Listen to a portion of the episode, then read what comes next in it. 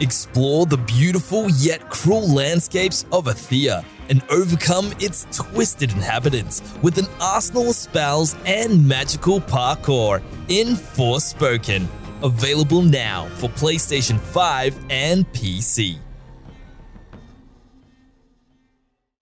Hey gamers, Jake Barros here, and you're listening to Press Start Australia's daily gaming news.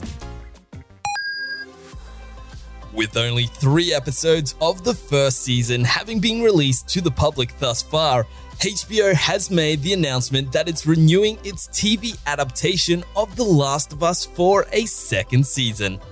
That means that viewers will more than likely get to experience the dramatic narrative of the second The Last of Us game, although the series showrunners Craig Mazin and Neil Druckmann have yet to confirm exactly what the second season will entail.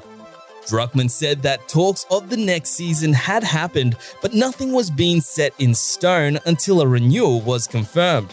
HBO's The Last of Us premieres every Monday at 1 pm Australian Eastern Daylight Savings Time on Foxtel and Binge. Next month's PlayStation Plus Essentials games have once again leaked before they're officially announced by PlayStation.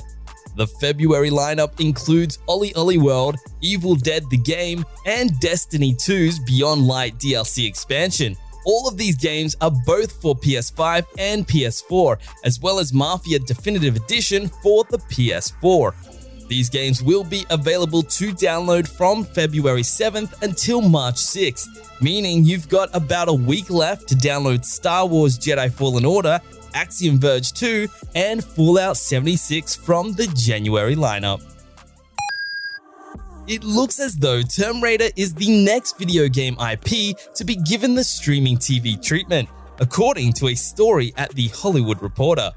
The outlet reports that Amazon has begun development on the series, with Fleabag's Phoebe Waller Bridge, who's recently signed a new multi year deal with the company, attached to write the scripts as well as executive produce the show.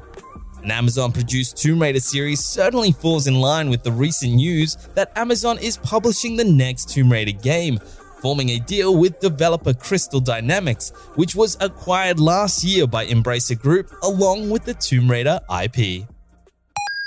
For the latest gaming news, bargains, reviews, our podcast, and all things gaming, check out pressstart.com.au.